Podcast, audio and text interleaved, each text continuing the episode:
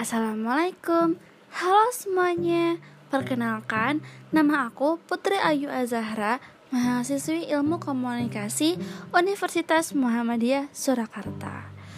Di podcast kali ini, aku mau ngejelasin tentang manajemen media televisi Perkembangan media penyiaran di Indonesia mengalami lonjakan pesat pasca reformasi tahun 1998. Sistem politik yang sebelumnya otoriter di masa Orde Baru berganti dengan sistem politik yang lebih demokratis, membuka kesempatan bagi berkembangnya media penyiaran di Indonesia. Undang-Undang Nomor 32 Tahun 2002 tentang penyiaran bisa dilihat sebagai tonggak perubahan kebijakan di langit penyiaran Indonesia. RCTI menjadi stasiun televisi swasta pertama yang mengudara pada tahun 1989. Walaupun jangkauannya masih terbatas di Jakarta dan sekitarnya, mengudaranya RCTI memberi perubahan besar bagi dunia penyiaran di Indonesia. Penonton di Indonesia tidak lagi hanya mendapat suatu suguhan televisi yaitu TVRI. Namun, sejak mengudaranya RCTI, penonton televisi memiliki pilihan untuk memilih program acara yang diminatinya. Keberhasilan RCTI kemudian diikuti oleh SCTV, NTV, Indosiar, TPI, dan berbagai stasiun televisi lainnya. Dikotomi stasiun televisi di masa Orde Baru adalah televisi pemerintah dan televisi swasta. Yang pertama tentu saja adalah TVRI dan yang kedua adalah RCTI, dan stasiun televisi milik swasta yang mengudara sesudahnya. Undang-Undang Nomor 32 Tahun 2002 tentang penyiaran yang memberi angin segar bagi format baru perkembangan televisi di Indonesia. Jika sebelumnya dikotomi stasiun televisi adalah stasiun televisi pemerintah dan stasiun televisi swasta, maka kini dikenal tiga bentuk media penyiaran televisi, yaitu televisi swasta, stasiun televisi publik, stasiun televisi komunitas, dan manajemen media massa. Sebelum membahas lebih jauh tentang manajemen dalam suatu stasiun televisi, ada baiknya kita membahas terlebih dahulu perkembangan penyiaran televisi sehingga dapat mengalami latar belakang terbentuknya manajemen media di stasiun televisi. Sejarah perkembangan televisi menjadi latar dan terbentuknya programming dalam penyiaran televisi. Jika ditelusuri dari sejarahnya, perkembangan teknologi televisi dapat dilacak mulai berkembang pada tahun 1923. Pada saat itu, Vladimir K. Zorskin, seorang pegawai di Westinghouse, mempatenkan tabung gambar televisi yang di dalamnya terdapat ikonoskop Empat tahun kemudian, bersamaan dengan NBC mengorganisir siaran radio jaringannya, Pillow Fastford mengembangkan sistem dan mempatenkan tabung di sektor atau di sektor tube.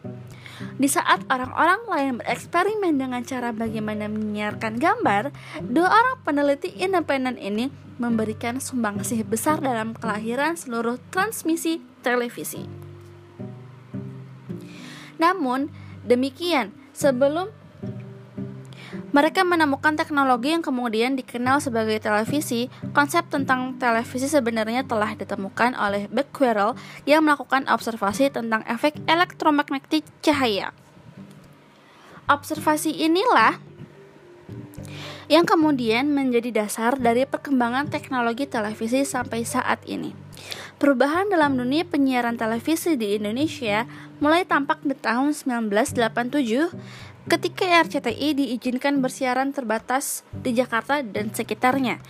Pemberian izin ini diberikan pemerintah melalui surat keputusan Menteri Penerangan tanggal 20 Oktober 1987 bernomor 9 190 garis miring A garis miring cap garis miring Menpen tentang siaran saluran terbatas atau SST. SST inilah yang kemudian dikenal dengan stasiun televisi swasta pertama di Indonesia bernama RCTI. Sesuai izinnya, siaran RCTI terbatas dengan hanya bisa dinikmati melalui televisi yang dilengkapi decoder.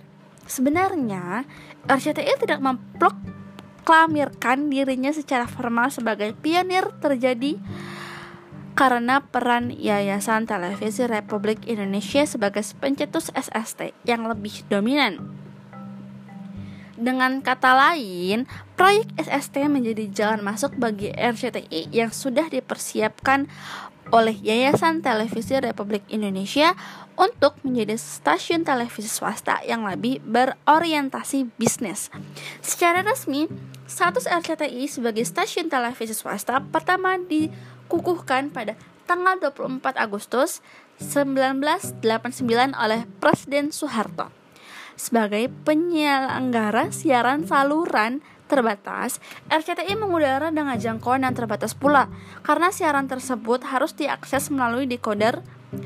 Dalam konteks bisnis dalam manajemen penyiaran televisi, RCTI juga membuka tabu dalam siaran iklan di televisi yang menyiarkan iklan.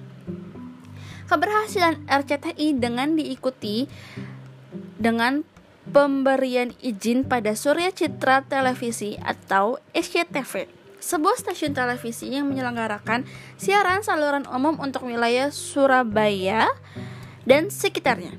Kelahiran kedua media televisi ini, RCTI dan SCTV, menjadi babak baru dalam dunia pertelevisian di Indonesia. Siaran televisi tidak lagi hanya TVRI seperti pada masa sebelumnya. Namun, audiens dapat memilih alternatif lain selain TVRI, yaitu televisi-televisi swasta. Walaupun demikian, kontrol ketat Departemen Penerangan pada media televisi telah menjadikan media televisi di Indonesia pada era Orde Baru tidak bisa bersuara kritis.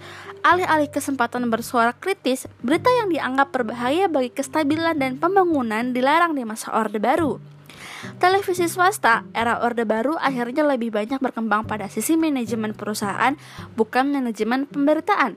Penerapan teknologi digital dalam ranah penyiaran televisi di Indonesia kini sudah di depan mata. Era televisi digital akan menambah kecanggihan layar televisi dengan sajian program yang semakin beragam. Televisi akan menjadi magnet bagi halak yang, yang memiliki daya tarik yang kuat. Polesan teknologi digital akan menambah kualitas gambar dan suara di pesawat televisi. Televisi digital memudahkan dan memanjakan penonton di rumah, stasiun televisi, rumah produksi, dan juga pemerintah. Penonton akan dimanja dengan beragam fasilitas yang belum pernah ada dalam teknologi analog yang belum pernah dinikmati sebelumnya. Future Picture in Picture mempersingkat langkah dalam memindah saluran ketika menonton televisi. Telinga penonton akan dimanja dengan kualitas suara yang berkelas, demikian juga mata penonton akan dibuai dengan gambaran yang berkualitas bersih dan tajam. Bahkan, kelak pada suatu hari nanti, menjelajahi internet tidak lagi perlu repot-repot menyalakan komputer jika program konvergensi internet dan broadcast sudah sempurna. Kemudian, struktur dan posisi dalam manajemen televisi. Stasiun televisi dipimpin oleh manajer yang disebut sebagai manajer umum atau general manager. Di stasiun televisi besar juga disebut sebagai direktur utama. Selain itu, ada istilah lain yang digunakan seperti presiden direktur, direktur utama, dan CEO atau Chief Executive Director. Pemimpin tertinggi dalam institusi media televisi ini sekaligus menjabat posisi sebagai ketua dewan direksi atau board of directors. Anggota dewan direksi meliputi beberapa direktur yang memimpin berbagai divisi dalam stasiun televisi. Dewan direksi inilah yang memiliki tanggung jawab untuk mengelola manajemen penyiaran dari stasiun televisi yang meliputi aspek bisnis dalam industri penyiaran.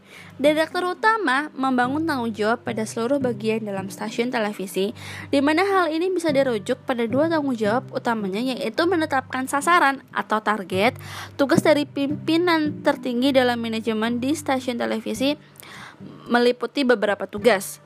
Pertama, manajemen harus mengkoordinasikan sebagai program acara yang ada di stasiun televisi tersebut. Ini termasuk kemampuan manajemen untuk monitor program acara. Manajemen harus segera mengetahui jika ada program acara yang kualitasnya menurun. Kemudian, segera melakukan kebijakan atas program acara tersebut. Sebaliknya, manajemen juga harus segera mengetahui program acara yang kualitasnya bagus hingga dapat segera memerintahkan bagian promosi untuk menjual program tersebut secara lebih intens. Kedua, manajemen harus dapat mengarahkan program acara yang ditayangkan adalah program acara yang diminati oleh pemasang iklan. Ketiga, manajemen harus mampu memberikan arahan kepada seluruh karyawan agar mampu melakukan kerjasama antar berbagai divisi yang program pada kegiatan pengiklan dan kerjasama dengan pihak-pihak eksternal. Ada empat fungsi dasar dalam struktur organisasi media penyiaran televisi, yaitu teknik, program, pemasaran, dan administrasi. Masing-masing dapat dijelaskan sebagai berikut. Bagian teknik mengemban tanggung jawab dalam menjaga kelancaran siaran. Siaran televisi melibatkan peralatan yang sangat mahal dan memiliki nilai penyusutan yang sangat cepat. Bagian teknik bertugas merawat peralatan yang ada agar selalu prima ketika digunakan untuk produksi program televisi. Sumber daya manusia yang berada di bagian teknik tentu saja adalah teknisi yang memiliki kemampuan untuk melakukan perawatan berkala pada peralatan audiovisual yang dimiliki oleh stasiun televisi. Jika ada peralatan yang mengalami kerusakan, bagian teknik harus dengan segera memberikan respon dengan mengatasi kerusakan yang ada. Bagian teknik dipimpin oleh kepala teknik. Sebagai kepala dalam bagian teknik, kepala teknik harus mampu mengkoordinasikan dan mengontrol para stafnya di bagian teknik untuk memudahkan pelaksanaan tugas yang mengurusi urusan teknik dan satu lagi yang mengurusi pemeliharaan atau maintenance alat. Selanjutnya adalah bagian program siaran. Bagian ini mengemban tugas untuk menyuguhkan program acara bagi khalayak. Untuk itu, bagian ini harus mampu melakukan penataan program siaran agar sesuai dengan khalayak. Kegiatan penataan program ini disebut sebagai programming. Dalam melakukan programming, bagian program siaran harus mempertimbangkan jenis acara, waktu tayang, serta perilaku penonton khalayak. Sekian podcast kali ini Aku Putri Ayu Azahra pamit undur diri. Semoga ilmunya bermanfaat ya buat semuanya. Sekali lagi terima kasih. Sampai jumpa di podcast berikutnya.